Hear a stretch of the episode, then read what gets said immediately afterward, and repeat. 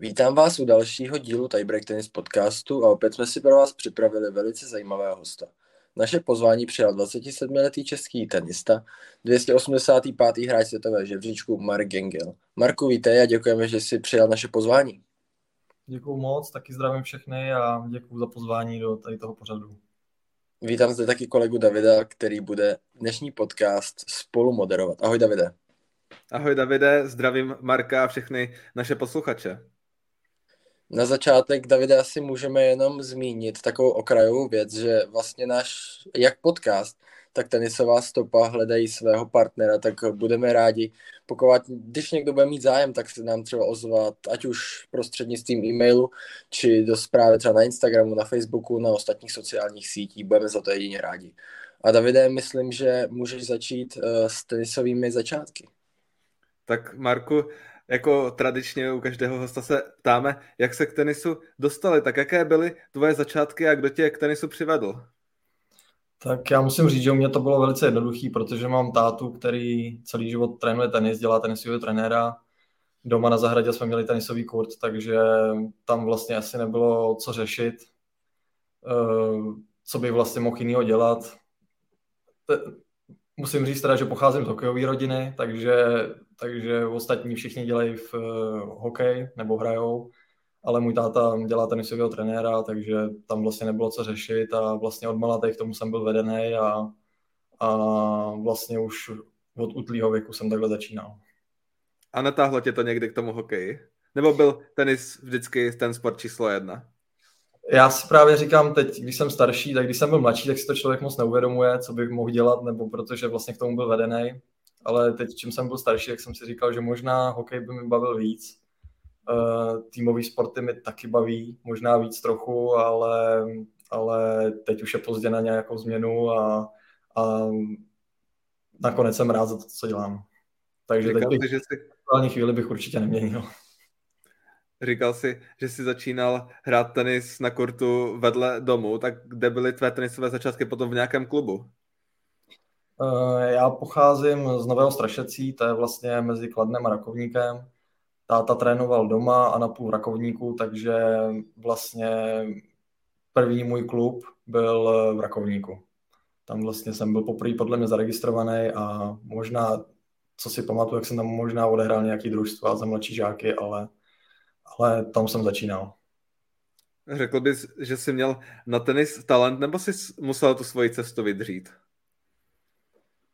Uh, tak když to vemu tak obecně, tak uh, já jsem nikdy moc extra netrénoval. Já jsem trénoval dvakrát, třikrát do týdne a myslím si, že u mě to úplně tak vydřený asi nebylo, že spíš uh, to bylo až později, že člověk čím byl starší, hrál pak nějak, nějaký lepší turné, tak samozřejmě trénovat musel, ale ale myslím si, že asi spíš tam mám trošku víc talentu, než že bych to měl vydřený. Kdy pak přišel ten zlom, kdy jsi řekl, že ten tenis budeš brát vážněji, že se jim třeba jednou v budoucnu budeš živit? Hm, tak u mě to bylo, u mě to bylo hodně pozdě, protože nikdy jsem nehrál juniorský turné, takže aby mi napadla tahle myšlenka, tak uh, to bylo podle mě v takových 19-20 letech až jsem vlastně uhrál eh, první ATP bod a, a vlastně jsem okusil ten mužský tenis. Teď možná trochu předběhnu část tvojí kariéry a mě by zajímalo, kolikátý tenista musí na světě být, aby se vůbec tenisem mohl živit? Tak jak se to veme? Aby se uživil kompletně a vlastně nemusel, nemusel eh, spoléhat na žádný sponzory a prostě jel si čistě na sebe, tak si myslím, že je to taková hranice od čtyřstého místa a vejš. Ale není to samozřejmě nic extra, musí člověk prostě hmm, šetřit na různých věcech a, a, a prostě koukat na finance. Takže, ale pak si myslím, že další hranice, která je taková zlomová, tak podle mě je 250. místo kde začínají kvalifikace Grand Slamů a tam už prostě to začíná zase být o level vejš. No tak vlastně to teďka, když už můžeme se přesunout pomalu dopředu, tak ty už vlastně na to 250. místo máš už jenom 8 míst, takže vlastně ještě krůček a bude to tam, nebo už teďka cítíš, že, že by ty kvalifikace Grand Slamu mohly přijít? Uh, tak já nerad takhle předbíhám, je to, na pohled se to zdá, že to je kousek, ale, ale zároveň je to daleko, prostě ještě to chybí uhrát nějaký další dobrý výsledek, a, a, ale musím říct, že teď mám určitě nakročeno nejlíp k tomu, abych uh, se tady do té pozice dostal. Ty jsi zmínil, že v té juniorské kariéře, nebo že si tomu nějak moc extrémně nedával, nebo samozřejmě dával, ale neobjížděl si nějaký ty mezinárodní juniorský turnaj, ale třeba v mladších žácích si byl v Česku za desítkou, ve starších si byl osmý, ale pak v tom dorostu už to zase trošku kleslo. Tak čím to bylo, že, že to nebyla třeba vzestupná tendence, ale spíš se stupná pak do toho dorostu? Uh, tak jak jsem říkal, nebo neříkal jsem, vlastně já jsem hrál celý život, uh, za juniory jsem hrál jenom tady český turné v Česku, vlastně Ačka, Bčka, Cčka, párkrát na republiku jsem se dostal vlastně, vlastně nejvyšší jakoby turnaj do 18 let u nás je Pardubická juniorka, tam jsem se až dostal poslední rok, což mi bylo 17 let. A co si pamatuju, jak jsem tam vlastně prohrál blbě ve čtvrtfinále s Jakubem Filipským, který to pak později vyhrál. Takže to mi mrzelo, že jsem vlastně měl jenom jednu šanci na takovýmhle turnaj si zahrát. Ale bohužel jsem se tam předtím nedostal, protože jsem neměl, eh, neměl eh, takový žebříčkový postavení český, abych se tam mohl dostat. No a, a vlastně proč to tak bylo, tak um, rodiče neměli na to peníze, abych vlastně jezdil nějaký mezinárodní turné ITF, takže jsem musel hrát tady jenom v Česku. No a vlastně jsem se takhle musel postupně prokousávat. Hmm. To jsme velice rádi, že jsi zmínil Pardubickou juniorku a říkal si, že vlastně si prohrál ve čtvrtfinále, ale v deblu si ji vyhrál s Ondřejem Duškem, tak jak na to vzpomínáš vůbec, na ten, na ten triumf a potažmo i na, ten, na to singlový tažení? Eh, určitě v deblu to byl, asi bych to přirovnal, můj největší úspěch do těch 18 let, protože to asi nikdo nečekal, že bychom tam mohli vyhrát s Ondrou Duškem a porazili jsme podle mě dva, tři dobrý páry, co si pamatuju, který tam šli určitě na vítězství a pro mě to byl určitě jeden z nejlepších výsledků do těch 18 let a vzpomínám na to moc rád. A za čtvrtfinále vlastně jsem byl taky rád. Sice to nikdo o tom neví, vlastně, že člověk hrál v čtvrtfinále Pardubické juniorky, ale, ale já na to vzpomínám moc rád. Mm. A právě pak si zmínil, že v ty mezinárodní turné, že to bylo spíš kvůli tomu, že třeba tvoje rodiče neměli peníze, nebo tak tak jak si to vnímal? Nebyl jsi to třeba trochu smutný, že ses nemohl takhle tenisově třeba posunout o nějaký level výš a nemohla tam přijít nějaká podpora od někoho, já nevím, tenisový svaz nebo něco takového? Eh, tak u nás eh, vlastně v Česku je to tak nastavený, že podporují jenom eh, vlastně hrsku hráčů, řekl bych první dva a i stejně ta podpora není taková, že by, že by vlastně mm, měli hrazenou celou sezónu občas podle mě, co mají, tak mají pár výjezdů se svazem, ale to je celý a vlastně za rok člověk bude hrát třeba plus minus 30 turnajů a když má hrazených pět turnajů za rok, tak to ve finále jakoby taková pomoc není. Protože dalších 25 mhm. turnajů si člověk musí hradit sám. A ty juniorský turné, tam člověk nedostává žádný price money, nic, takže to si musí čistě hradit ze svých peněz a, a vlastně pro spoustu hráčů, jako jsem byl já, tak eh, to nedávalo smysl. Takže, takže takhle. Hmm. A jak je třeba vlastně vůbec těžký se na ten mezinárodní juniorský turnaj uh, dostat?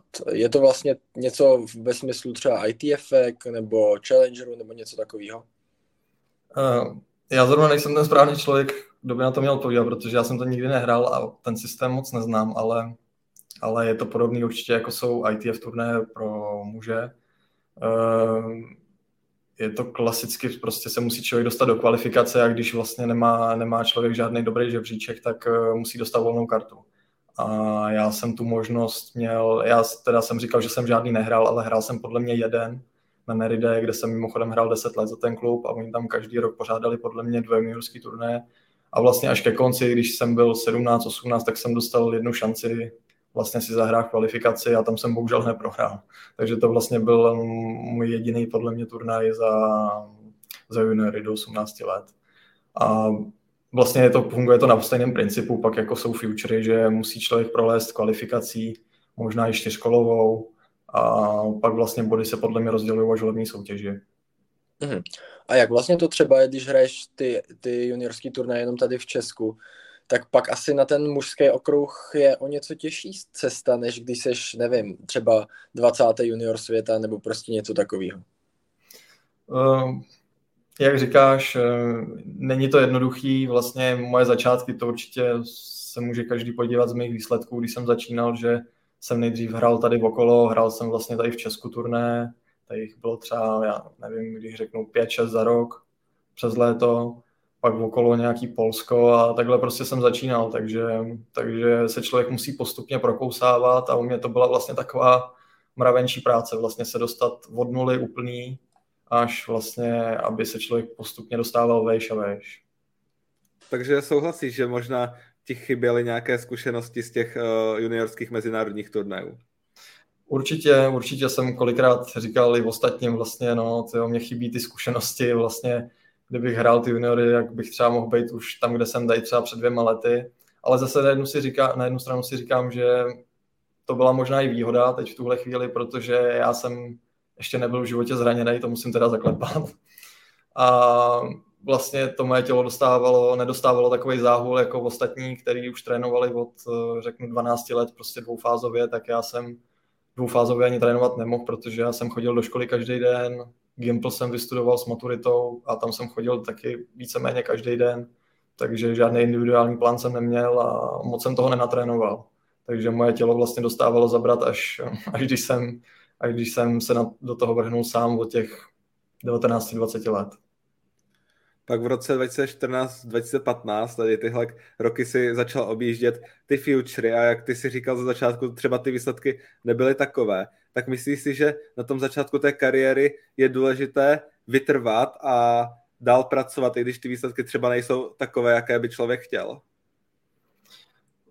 Určitě, určitě, protože vlastně člověk nabírá ty zkušenosti, nebo aspoň já jsem nabíral ty zkušenosti, pro mě to bylo úplně něco nového. Já si pamatuju, že možná první turnaj, co jsem vlastně odehrál, ITF turnaj, tak bylo v Teplicích a tam jsem v prvním kole hrál s Patrikem Ricklem, ten byl, já nevím, o kolik let mladší, ale vím, že zrovna jsem chytnul jeho, já jsem ho teda porazil, podle mě, co si tak pamatuju.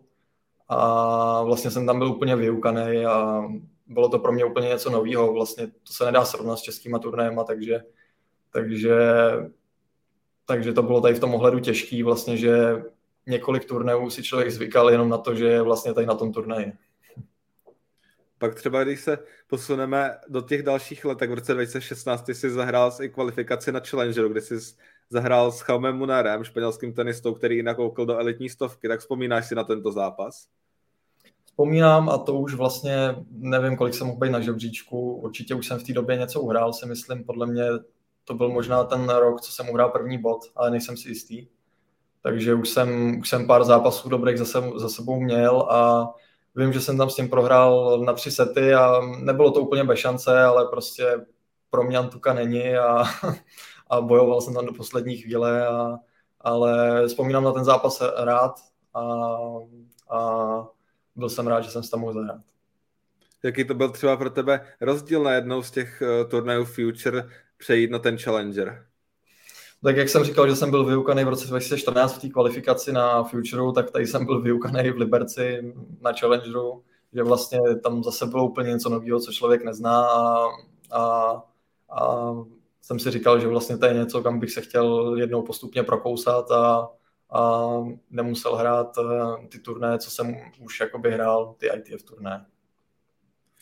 Na ten svůj první titul si musel počkat celkem dlouho až do roku 2019, tak pamatuješ si na ten turnaj, kde to bylo a s kým jsi hrál?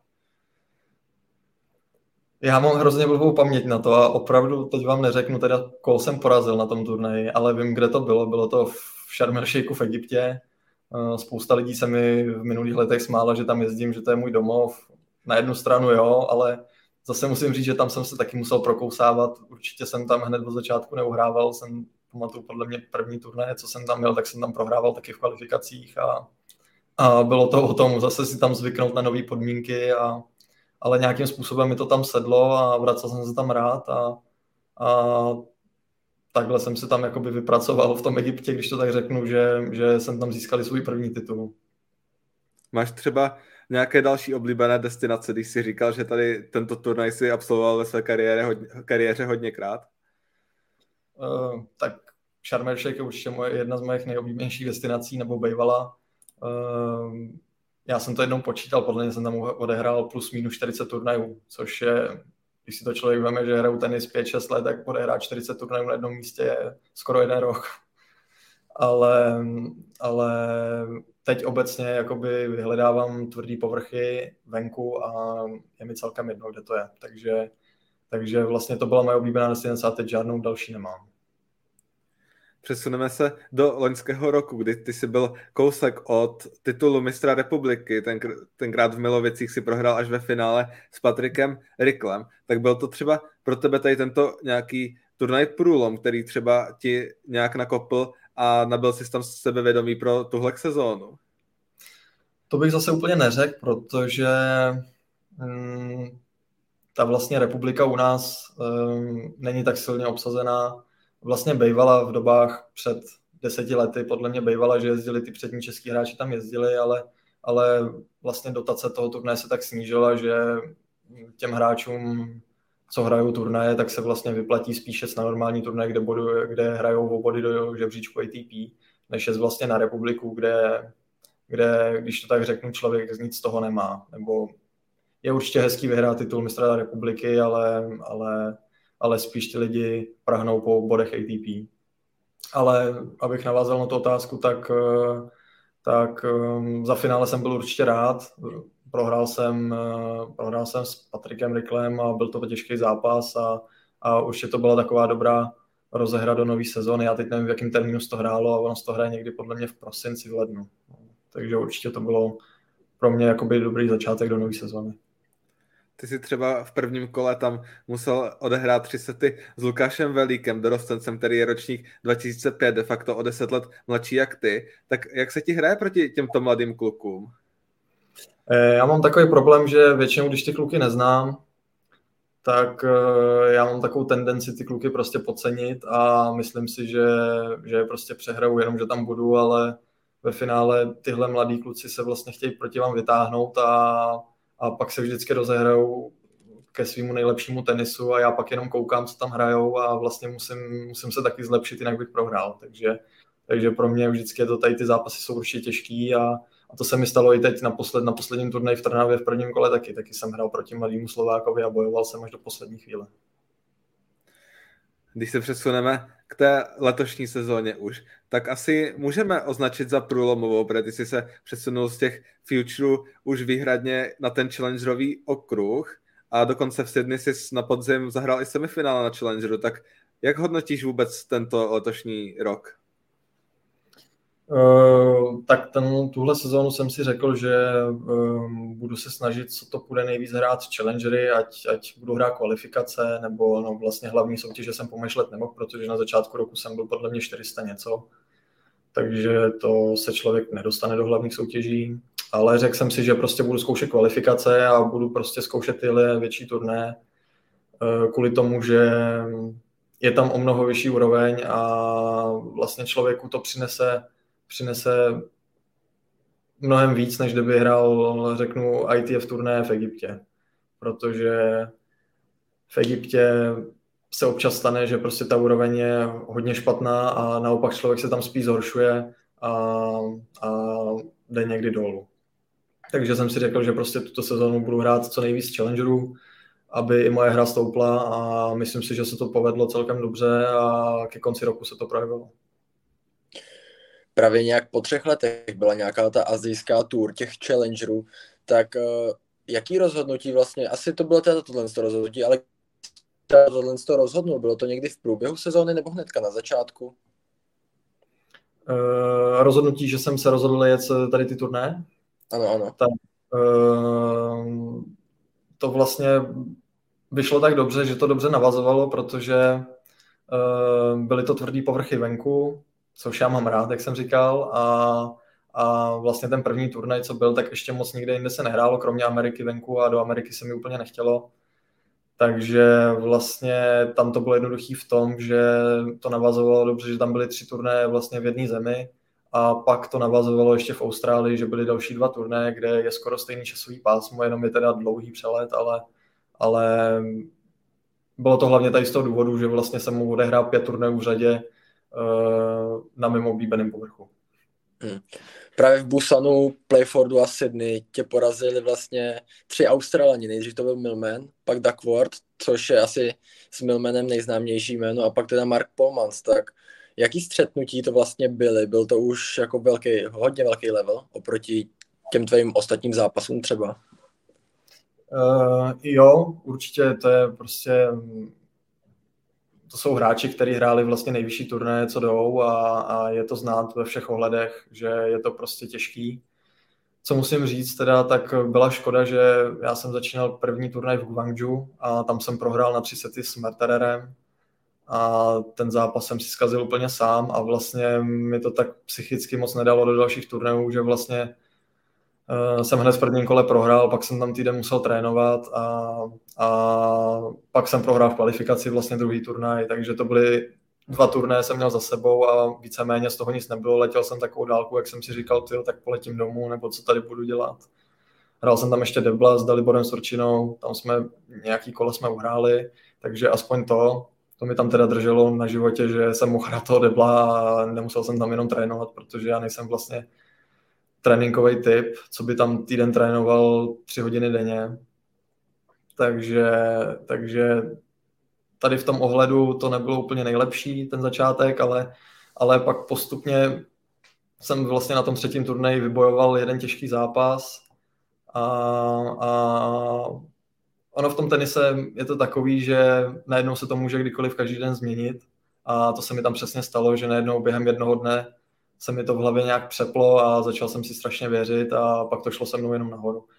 Ale, ale ta úroveň byla určitě nebyla jednoduchá. Hmm. Ty jsi zmínil tu čtyřru, to je docela zajímavý. Je důležitý třeba pro tebe tam mít nějakého dalšího Čecha, jako třeba tam byl právě Dalibor, že jste, já nevím, třeba cestovali nějak společně nebo něco takového? Určitě to tady v tom ohledu dobrý. Já jako spousta Čechů u nás, tak hrajeme spolu moc rádi debly, známe se, trénujeme spolu, takže je to určitě výhoda, než, než hrát s nějakým cizincem, který je třeba na žebříčku i líp, ale já se radši domluvím s Čechem, protože je tam mnohem lepší atmosféra a vlastně v tom deblu je ta atmosféra důležitější než, než cokoliv jiného. Takže tady v tom ohledu jsem byl určitě rád, že, že, že jsem tam nebyl sám. Já jsem tam teda sám neletěl, já neletěl tam se mnou ještě táta, takže, takže nás tam takhle bylo víc. Hmm. To je super. A pak vlastně v té Austrálii si porazil Alexe Bolta, což byl hra, vlastně hráč top světový stovky. On sice vypadl, protože asi nějaký ty zranění měl nebo něco takového, ale jaký to je vůbec porazit Australana vlastně v Austrálii? Protože o nich se říká, že tam jsou asi dvakrát nebo třikrát takový. Eh, je to pravda, byl to moc těžký zápas. Eh, já jsem koukal, že vlastně, než jsem s ním hrál v tom Playfordu, tak eh, ona byla týden pauza a předtím tam měli dvě 25 v Austrálii a on zrovna jednu tu 25 předtím vyhrál. Takže jsem si říkal, hm, je, teda já jsem koukal, on dostal volnou kartu do toho turné, tak jsem si říkal, hm, to je docela těžký los na to, že to je volná karta. No, ale, ale vlastně už v té době jsem si věřil, nebo jsem na tom byl mnohem líp psychicky, a říkal jsem si, že nemám co ztratit, letěl jsem takovou dálku, tak eh, budu tady bojovat o každý míč a budu se snažit tu hrát co nejlepší výsledek. Ale zápas úplně neprobíhal nejlíp a vlastně jsem to vybojoval až eh, v samotném závěru 7-6 ve třetím setu a, a rozhodovalo pár míčků. Podle mě jsem odvrátil i nějaký matchboly na returnu, že servíroval do zápasu a, a tam rozhodli strašné maličkosti a měl jsem i trošku štěstí, takže, takže ještě, že tak. Hmm. V čem byl třeba potom James Duckworth jiný než ty ostatní hráči? Bylo to v nějaký, já nevím, eh, konzistentnosti těch výkonů třeba po celý ten zápas? Uh, třeba ten James Duckworth mi přehrál v tom, že, že dobře servíroval, uh, nedal mi šanci vůbec na, na servizu jeho, neměl jsem, jsem podle mě neměl ani jeden breakball a, a to prostě tady v tom ohledu je těžký vlastně, když člověk si musí pořád držet servis a ví, že na jeho servisu nepřijde skoro žádná šance, aby mi dal čuchnout. Takže, takže to byla asi ta jeho největší zbraň a odzadu byl trošičku lepší, no, ale hlavně ten servis. Mhm. A pak teda to Sydney tam, využil si tam třeba nějakého slabšího losu? Třeba podle těch jmén si říkám, že, že to nejsou úplně známý jména, tak bylo to třeba tenhle ten faktor? Uh, přesně tak, tak v prvním kole jsem měl zase volnou kartu, to už teda byla trošku lehčí volná karta, ale byl to levák, vysoký a hrál rychle a vlastně my jsme s ním prohráli, já jsem tam hrál s jedním Taipejcem, Debla v tom Playfordu a tam jsme proti němu prohráli Debla a on pak toho Debla tam vyhrál v tom Playfordu. No a já jsem s tím hrál pak single na tom dalším turnaji v Sydney. Takže jsem ho znal a věděl jsem, že zase levák bude dobře servírovat, nedostanu šance, ale v tom Sydney mi trošku víc seděly podmínky, že jsem tam mnohem líp returnoval a hrál jsem mnohem víc odzadu, a což mě sedí. Takže já jsem ho pak odzadu přehrál a, a bylo, to, bylo to na moji stranu. No. Takže a vlastně dalším kolem mi čekal Japonec, ten byl podle mě na žebříčku už trošku výš, ten byl podle mě 200 a mimochodem v Playfordu podle mě hrál finále předtím, takže, takže ten už byl rozehraný, a, ale to byl ode mě super zápas a odehrál jsem ho vlastně od začátku až do konce strašně dobře, bez chyb, hlavu jsem udržel a, a, to jsem byl moc rád. Hmm. Teďka vlastně v listopadu a prosinci přidal další dva tituly ITF celkem už jich máš 8 a asi většinu, nebo vlastně na tvrdém povrchu, tak ty si říkal, že vyhledáváš ten tvrdý povrch. Tak je to ideální povrch venku nebo vevnitř? Uh, přesně tak, co můžu, tak uh, určitě vyhledávám uh, tvrdý povrch jedně přes léto teda, protože hraju ligy v Německu, Rakousku, tak ty se hrajou na Antuce, takže i v průběhu tady těch lig, tak hraju vlastně turné na Antuce, což mi trošku snižuje občas moji výkonnost přes léto, protože na té Antuce tak silný nejsem. Ale určitě vyhledávám tvrdý povrch venku a teď vlastně v té Trnavě jsem vyhrál první turnaj i uvnitř hale, no, což, jsem, což jsem předtím ještě nevyhrál. Mm-hmm. Uh, takže vlastně přes to, přes to léto, když je asi v Egyptě jako extrémní horko, tak to asi taky moc nevyhledáváš úplně letět třeba do Egypta, nebo letěl jsi tam někdy třeba takhle přes léto a hrál tam v létě? No mimochodem eh, v Egyptě, kde se to hraje na tom místě, tak já jsem tam byl uh, už tehdejší přítelkyní, tak jsme tam byli před 6-7 lety, jsme tam letěli na dovolenou prostě s cestovkou českou a vlastně jsme spali na tom oficiálním hotelu, kde teď spí hráči o toho turné a já jsem v té době vůbec nevěděl, že se tam hrajou ty turné. Takže já už jsem tam vlastně na tom místě byl, aniž bych věděl, že tam v budoucnu někdy ještě se vrátím a budu takhle tam jezdit takže jsem tam byl přes léto v srpnu, ale to jsou tam 40 a to je opravdu teplo. Ale turnaj jsem tam v Egyptě hrál, hrál jsem tam v září a to vím, že bylo 38 stupňů přes den a už se přes den nehrálo, začínalo se až později večer, protože fakt bylo velký teplo. Takže v Egyptě přes léto se opravdu hrát nedá. To jsem si trošku myslel. Eh, vlastně teďka v Trnavě si porazil Daniela Rincone, mladého, mladík ze Španělska, který vlastně loni vyhrál US Open, tak v čem si ho třeba přehrál a bylo na něm znát, že má jako ohromný talent? Uh, tak na to, jak je mladý a vlastně, já teď nevím, kolik mu je přesně let, podle mě 19, 20, něco takového, tak uh, bylo opravdu znát, že vlastně na ten věk, já jsem si říkal, že kdybych v jeho věku hrál takhle, tak to ani není možné hrát takhle v jeho věku, že to já jsem nevěděl ani, co je tenis skoro. Ale ale jo, je, je vidět, má velký talent a já si myslím, že jednou bude určitě vysoko. Určitě není to není jako Alcaraz, který už 19 je světová jednička, ale, ale, ale myslím si, že i tenhle bude hodně vysoko a má určitě před sebou skvělou budoucnost. A když se vrátím k tomu zápasu, tak uh, já jsem měl za sebou spoustu odehraných zápasů, měl jsem takovou dobrou konzistentnost, takže jsem si věřil na spoustu míčů, dobře jsem se víroval a byl jsem lepší trošku odzadu takže vlastně v čem jsem ho přehrával bylo, že, že jsem byl lepší vlastně ze hry odzadu a, a donutil jsem ho k chybě. Mm-hmm. Zahrál jsi taky vlastně dva turné, nebo dvě kvaldy na turné ATP, bylo to v San Diego a v Tel Avivu, tak jaká to pro tebe byla zkušenost?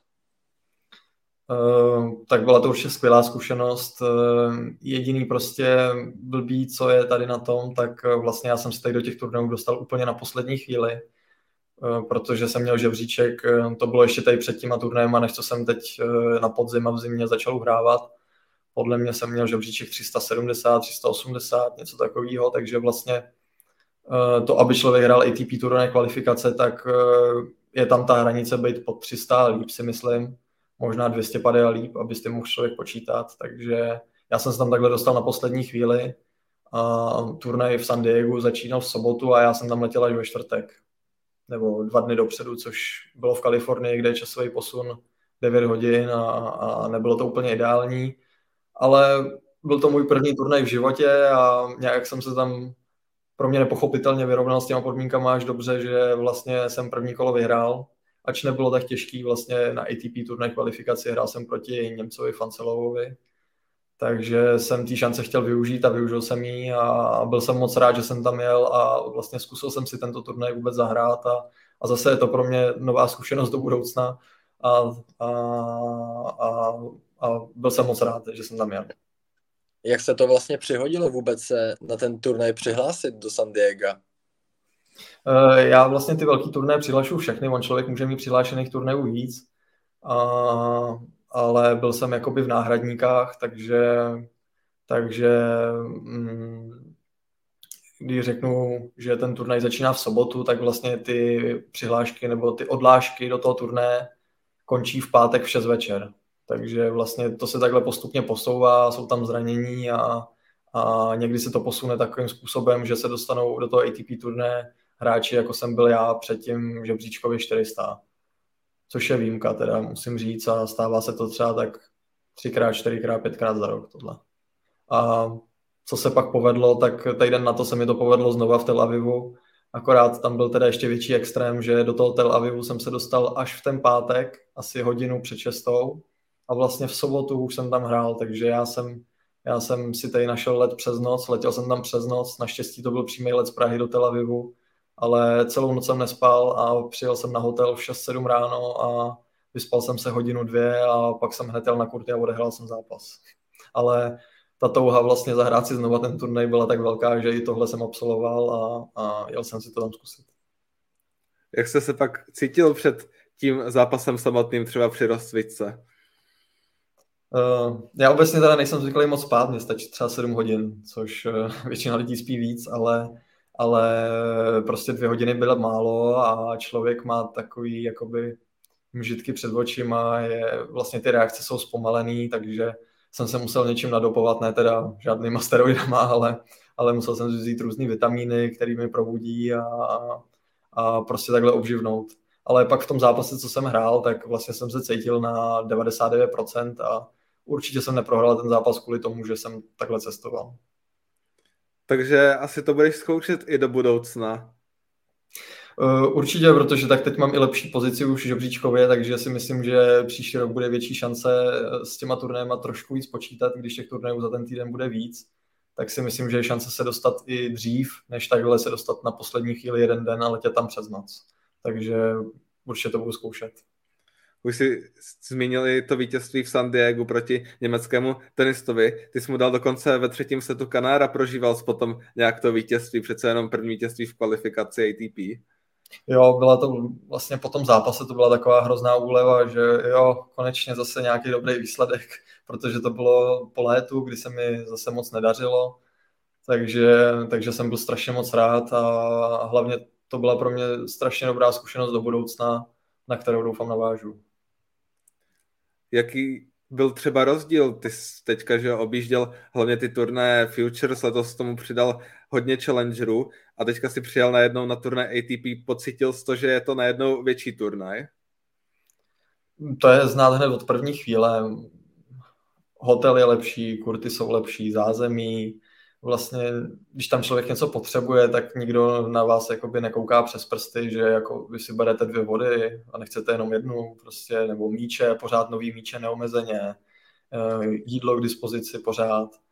Takže vlastně tady v tom ohledu to člověk vlastně na první pohled hned vidí.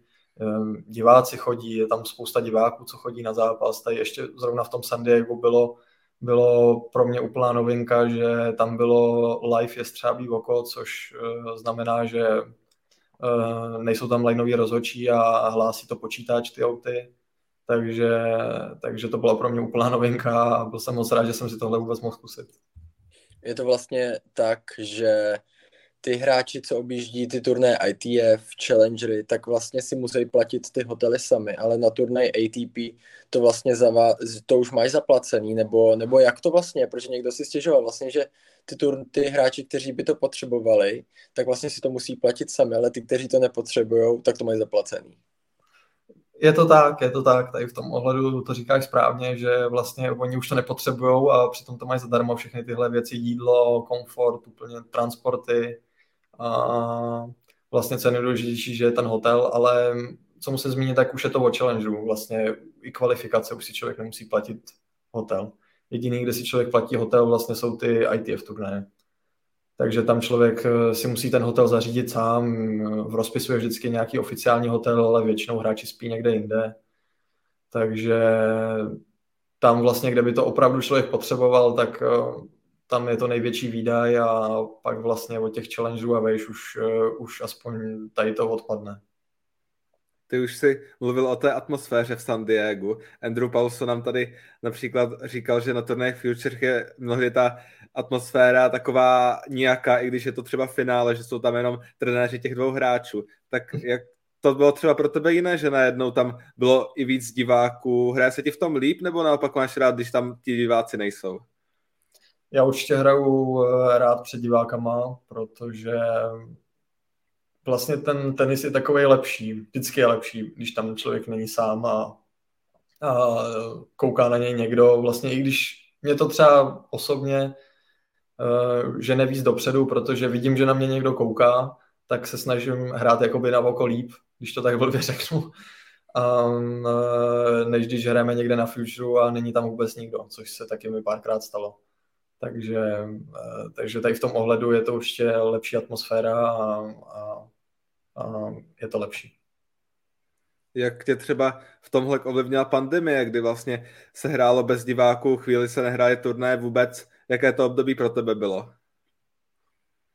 Um, pro mě to mělo jednu výhodu tu, že uh, vlastně, jak jsem říkal, tak máme doma tenisový kurt, takže já jsem nemusel uh, nikam složitě dojíždět, když byly všechny tenisové kluby zavřený a mohl jsem v klidu se zavřít doma a trénovat doma, ještě když můj táta je tenisový trenér. Eh, nějaký hráči tam zajeli za mnou, takže, takže se tam dalo dobře trénovat. Ale zase na jednu stranu já jsem typ hráče, který potřebuje hrát ostrý zápasy a tenisový turné, takže, takže já si myslím, že jsem se spíš hor, zhoršil v tom období a vlastně pak jsem se zase do toho postupně dostával, když ty turné se až rozběhly. Takže já si myslím, že pro mě to spíš bylo horší. Už jsme se tu bavili o tom, tvém posunu v té letošní sezóně, kdy teďka už si na 285. příčce kousek třeba i za tou kvalifikací Grand Slamu, podskočil si skoro o 200 míst za ten rok, tak čekal si to před sezónou, že něčeho takového můžeš dosáhnout, byl to nějaký tvůj cíl? Uh, před sezónou minulý rok, vlastně v tomhle dobou před rokem jsem si říkal, jo, tak kdybych se posunul třeba o 100 míst, Eh, tak by to bylo určitě dobrý třeba kolem 350. místa, abych prostě mohl hrát ty challengery, už nemusel koukat eh, vlastně na to, uh, jestli se někam dostanu a prostě když člověk je třeba těch 400, tak prostě zase člověk neví, kam se dostane a musí s tím počítat zase až na poslední chvíli a, a můj cíl byl prostě plus minus to 350. místo a to vlastně, jak tato sezóna skončila, tak to bylo na to očekávání. Ještě tím, že zase přes léto jsem toho moc neuhrál, a od září mi čekala obhajoba spousty bodů. Obhajoval jsem podle mě plus minus 30-40 bodů, což bylo opravdu hodně, protože z ITF turnajů hrát takovouhle porci bodů, to musí člověk vyhrát dva turné plus minus, nebo vyhrát jednu 25 a něco menšího ještě uhrát k tomu. Takže jsem měl opravdu těžký úkol v tom září, když jsem odlítal do, do té Koreji a, a nakonec se to povedlo úplně na to čekávání a nejlíp, jak mohlo, že jsem vlastně uhrál plus minus 100 bodů a jsem tam, kde jsem teď. Takže jsem moc rád. Už jsem zmínil, že je to kousek za branami Grand Slamu, tak je to třeba nějaký tvůj sen do budoucna zahrát si kvalifikaci, ať už Roland Garo nebo Wimbledonu?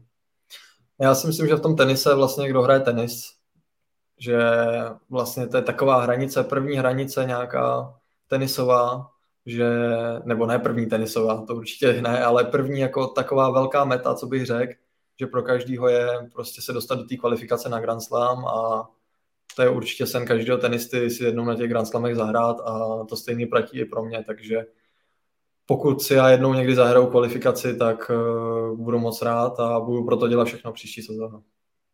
Určitě bychom měli zmínit i čtyřhru, protože v té se nacházíš v elitní dvoustovce, byl jsi na 156. místě světového žebříčku.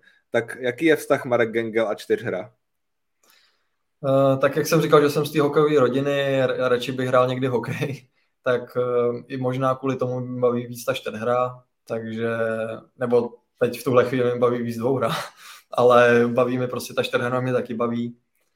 Ale nemám to prostě jako prioritu, mám to spíš takový jako doplňkový, že to hraju kvůli tomu občas i na těch challengech, že když jsem vypadal v kvalifikacích, tak čtyřhra začínala až třeba o dva, tři dny později a po dobu toho tam má člověk zaplacený hotel, takže, takže vlastně o to menší výdaje to byly pro mě a kvůli tomu vlastně jsem i ty čtyři hrál a, a že se takhle daří v té čtyřře nebo uh, uhrával jsem pár lepších výsledků než v singlu, tak je to asi kvůli tomu, že tam člo, na člověka není na takový tlak a, a, a vlastně si to užívám takhle s těma českýma parťákama, co hraju a je to mnohem zábavnější.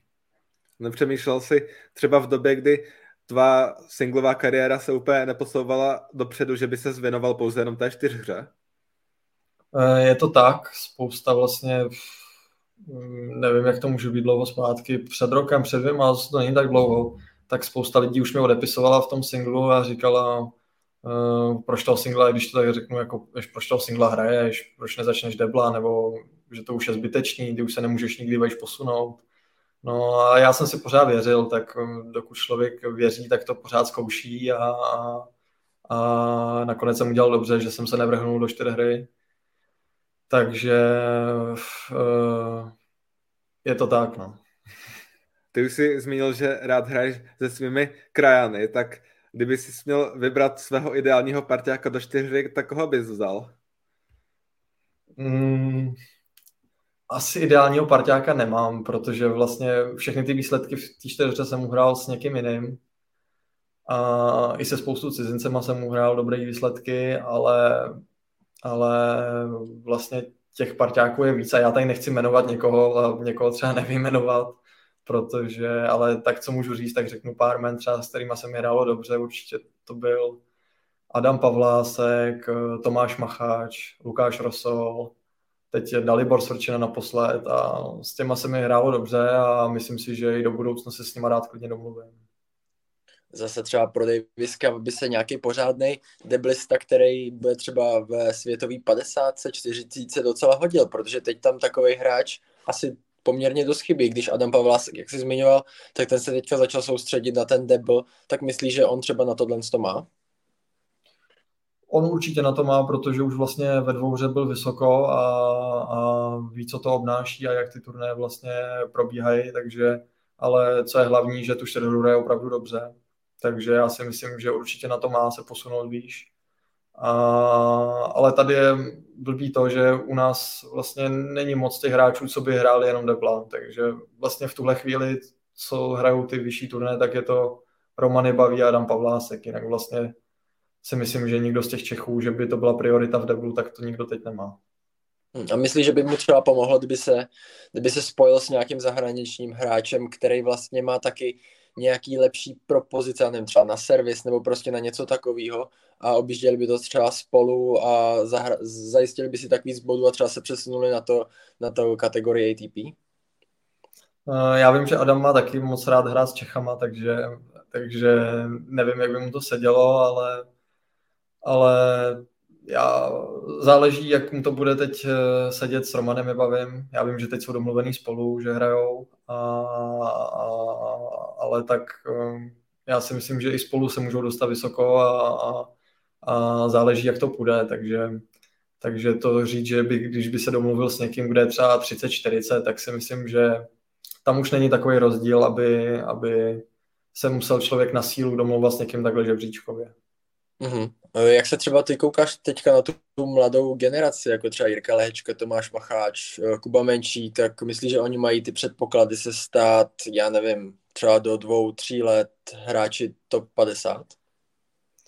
Uh, tak Jirka Lehečka a Tomáš Machač to už potvrdili, že jsou dobrýma hráči a teď vlastně jsou oba ve stovce, a což je vlastně další třeba milník v tom tenise, co člověk se chce dostat jednou do stovky. A oni se tam dostali a myslím si, že mají na to se určitě dostat mnohem vejš, protože jsou mladí a, a mají spoustu let před sebou. A teď Kuba Menšík hraje dobře, ten vlastně taky teď vyhrál spoustu turnajů, já ho teda moc neznám, nikdy jsem ho moc neviděl hrát a ani jsem s ním netrénoval, takže nevím, ale myslím si, že nás určitě čekají v tom mužském tenise lepší časy, než eh, co teď byly pár let. Tak to samozřejmě rádi slyšíme, doufáme, že i ty se třeba jednou podíváš do té stovky. Myslím si, že teďka už samozřejmě je k tomu daleko, ale už si udělal nějaký velký posun, takže by se to mohlo snad jednou vyplnit. Uh, jenom doplním, že nahráváme v polovině prosince vlastně. Uh, co teďka ty máš v plánu na ty následující týdny, dny? Uh, tak já vlastně před týdnem jsem dohrál ten turnaj v Trnavě, co jsem vyhrál poslední. Uh, pak jsem ještě hrál uh, dva zápasy v Polsku na Lize. Uh, a teď vlastně jsem tři, čtyři dny jsem doma a odpočívám a nic nedělám, takže, takže konečně byla trošku volného času tady v Praze. A, ale zítra už letím hned do Dubaje, kde se budu týden připravovat na novou sezónu a protože, jak jsem říkal, mám rád tvrdý povrch venku, teplo, takže tam to přesně splňuje ta destinace. A pak se vrátím jenom krátce na Vánoce a, a příští rok začnu na Challengerech v Thajsku. A mm-hmm. tam za sebou, takže to bude můj příští plán. Mhm. A jak bude vlastně vůbec vypadat celá ta tvoje příprava týdenní v Dubaji? Uh, tak uh, Určitě to bude dvoufázový trénink tenisový a pak bych do toho chtěl zakomponovat nějakou kondici. My tam teda, já tam teda nebudu sám, letím tam s Lukášem Rosolem, takže tam takhle budeme trénovat ve dvou, plus tam budou nějaký hráči na sparring. Podle mě spousta hráčů tam takhle jezdí do té Dubaje se připravovat, takže, takže podmínky na trénování tam určitě budou dobrý a, a mám v plánu to tam nějak zmáčknout pořádně, protože přes rok přes rok já nemám moc šancí trénovat a, a vlastně mě to ani nesvědčí trénovat takhle hodně, protože já mám takový tělo, že já to cítím, že kdybych eh, šel zvedat 100 kg na bench, tak eh, měsíc nemůžu hrát tenis. Takže já to musím, já musím tady ty silové věci v posilovně a, a prostě takhle náročnější věci dělat, eh, když je takhle volno. Mm-hmm. Vlastně přes svátky se tam bude hrát i exibice kde, který se mají zúčastnit vlastně ty největší hvězdy světového tenisu, tak třeba budeš tam v té době i ty, nebo ty, ty vlastně budeš odjíždět ještě dřív? Tak to já netuším, jaký je to termín, ale já se budu vracet 19. prosince zpátky a to si myslím, že asi to tam ještě nebude. Jo, to asi, ale nebude tě třeba lákat i, i nějaká ta pláž, přece jen teď tady zima, sněží, tam vlastně bude, já nevím, kolik tam je stupňů, třeba kolem 30, možná teďka, nebo ještě víc? Tak ono to vyznělo, že tam pojedu jenom trénovat od rána do večera, to určitě ne, to tam budeme trénovat, ale zároveň si určitě i užívat, takže určitě se tam budu vykoupat a, a trošku opálit to tělo tady z toho Česka. Opa, tak, tak zas pak zas do toho Tajska, tak já si myslím, že, že to máš pěkně naplánovaný, i když vlastně zase z tepla do zimy a pak zase do tepla, aby, aby to nebylo pak to, ale to ti určitě přát nebudeme a doufáme, že o tom ani, ani o tom nebudeme vlastně se bavit o nějakém tady tom nachlazení a takovýchhle věcech. No, já jsem letos teda ještě taky nachlazený nebyl ani jednou, takže, takže doufám, že to nepřijde ani teď a, a tady ty problémy mi moc nedělají, eh, tady ty časové, jakoby, nebo ne časové, ale klimatické změny a já si myslím, že to bude v pohodě. Mm. Tak Davide, já myslím, že vlastně tu hlavní část toho podcastu asi můžeme ukončit a můžeme se přesunout na nějaké otázky ze sociálních sítí. Co myslíš? Určitě, můžeme. Chceš si to vzít na starosti, nebo mám pokračovat? Kli, kli, klidně můžu začít. Já se tak... na to napiju ještě. Napis se na to. Tak první otázka ze sociálních sítí je, kdybys měl za svoji dosavadní kariéru vypichnout nějaké vítězství, jaké by to bylo? Uh, no, to je těžká otázka. ale já si myslím, že asi teď v té Austrálii, jak jsem vlastně postoupil do semifinále, tak to byla pro mě zase taková další úleva, že zase jsem trošku se posunul výš a, a já si myslím, že to je pro mě asi nejlepší výsledek a, a takže to asi bylo určitě to čtvrtfinále teď v tom Sydney. Kdybys měl vypíchnout nějaké silné a slabé stránky, co by to bylo? Uh, tak silné stránky si myslím, že mám servis a, a forehand. Mám vlastně agresivní hru, takže to jsou asi moje tři nej, nejsilnější stránky. A co je moje slabá stránka, tak eh, je, je hlava a, a pohyb. A jak třeba na tom pracuješ, na té mentální stránce? Uh, tak musím říct, že letos jsem se v, uh, po té mentální stránce určitě posunul, protože kdybych se neposunul, tak bych určitě neuhrál to, co jsem uhrál. Ale pracuji na tom, na tom sám. Není to, že bych měl nějakého psychologa, který by mi radil. Mimochodem to jsem před pár lety zkoušel, ale prostě pro mě tohle není a, a já si na ty věci uh, ve všem celoživotně musím přijít sám a, a je to pro mě nejlepší. Jak třeba vnímáš to, to není otázka ze sociálních sítí, ale mě to tak napadlo právě po té mentální stránce, že vlastně Jirka Lehečka má mentálního kouče Jana Milfajta, tak myslíš, že to je dobrá věc pro tenistu? Ehm, každý je jiný a každý mu sedí něco jiného. Já, mě třeba by tohle si myslím nesedělo. Určitě má dobrý postřehy, párkrát jsem ho poslouchal, je to moc příjemný člověk i na poslouchání a, a pár videí jsem s ním viděl a ale prostě pro mě by tohle asi nebylo. Uh-huh. Teď, když se vrátíme, tak který úder je v současnosti tvůj nejoblíbenější, jako úplně, kdybys ho měl vyzdvihnout a že, bys, že prostě si to na tu stranu připravuješ třeba, nebo na ten úder, pak který bys měl rozhodnout. Já si myslím, že spousta protihráčů, co proti mě nastoupí, jak si myslí, že mám horší backend, ale naopak já se teď nejsilněji cítím s backendem po lajně, takže já spoustu hráčů, že vlastně držím, držím míč a najednou vypálím backend po lajně, je to vítězný úder, takže to si myslím, že je takový úder, eh, který mám teď nejradši. Tak snad to teďka neprozradil a nebudou si tam ty hráči to hlídat, ale já si myslím, že, že ty zahraničí nás poslouchají, takže v pohodě. No. Eh, pak vlastně tady je otázka, jak bys popsal svůj herní styl, ale ty jsi vlastně zmínil, že se snažíš hrát agresivně, že to zakládáš i na podání, tak je to něco takového?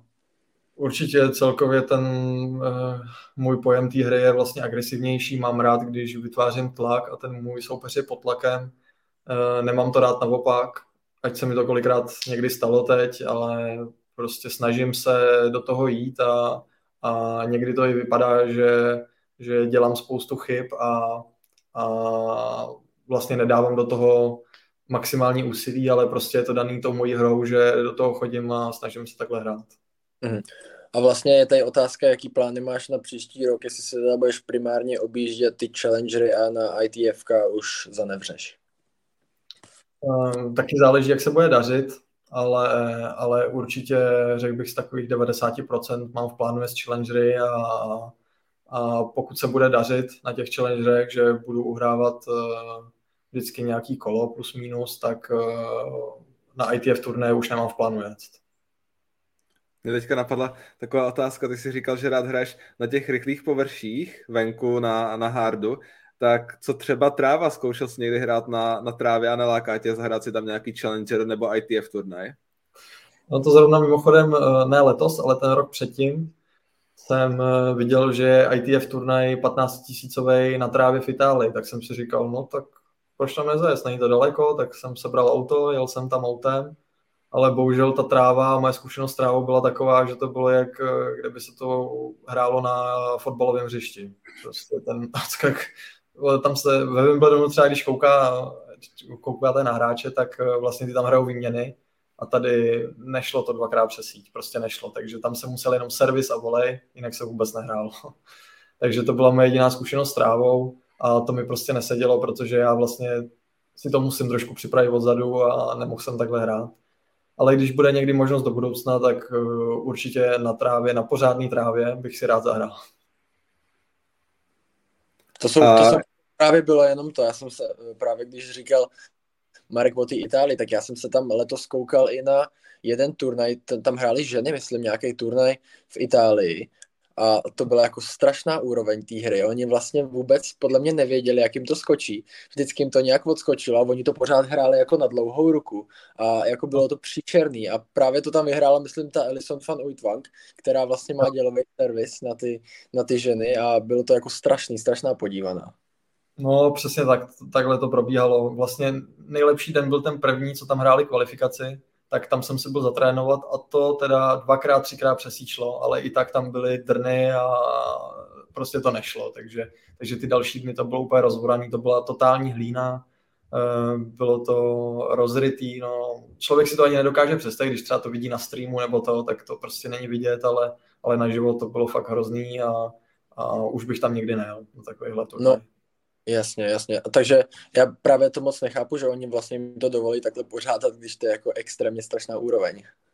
No, vlastně všichni tam měli třeba boty na trávu, já jsem ty, mimochodem ty boty na trávu sehnat nemohl, takže jsem tam hrál v botech na Antuku, ale to bylo všem úplně jedno, protože, protože to vlastně byl takový povrch, že to bylo, jak když tady vyjdu na zahradu k sobě před, před bytem. tak, takže a nevím, jak jim to můžou dovolit, vlastně to to vlastně nemá nic společného s tenisem. No. No nebo jsem třeba přemýšlel, jestli tarfy třeba by na to nebyly lepší, jak jsou na umělou trávu vlastně fotbalisti nosej, tak třeba i to, ale to zase jako tam by ses nemohl třeba no, vůbec... To, právě, to, jsem, to jsem, jak jsem nemohl sehnat ty boty na trávu na tenis, protože jsem se tam rozhodl, že pojedu na poslední chvíli, takže deset dní předtím jsem scháněl boty na trávu, tak jsem koukal i na ty tarfy Jenomže já jsem teda na ten turnaj psal, jestli tam můžu hrát v těch tarfách a to mi řekli, že ne, no tak jsem selek, ale ono ve finále, kdybych tam v tom hrál, tak by to stejně nikomu nepřišlo divný a bylo by to jedno. Jasně. My, my s Davidem máme ještě takovou oblíbenou otázku a vždycky se ptáme vlastně na, na to, jestli máš nějakého sponzora třeba na, na rakety, na oblečení, tak jak to máš vůbec ty s tím sponzorstvím? Uh, tak uh, v začátcích jsem neměl vůbec nic, ale, ale vlastně čím jsem se posouval veš na žebříčku, tak vlastně můj první sponzor byl Head, s kterým hraju doteď a vlastně od nich mám eh, kompletní vybavení, včetně tenisových raket a, a takže to je vlastně to nejdůležitější, co tenista potřebuje. A dalšího sponzora mám vlastně na výplet Solinko a pak ještě na omotávky. Takže to jsou takový mý tři sponzoři, který mám a jinak třeba na oblečení to nemám, to člověk ještě musí být výš na žebříčku, aby, aby měl nějaký kontrakt s někým na oblečení. A vypadáš třeba na kurtu jako pěkně sladěně?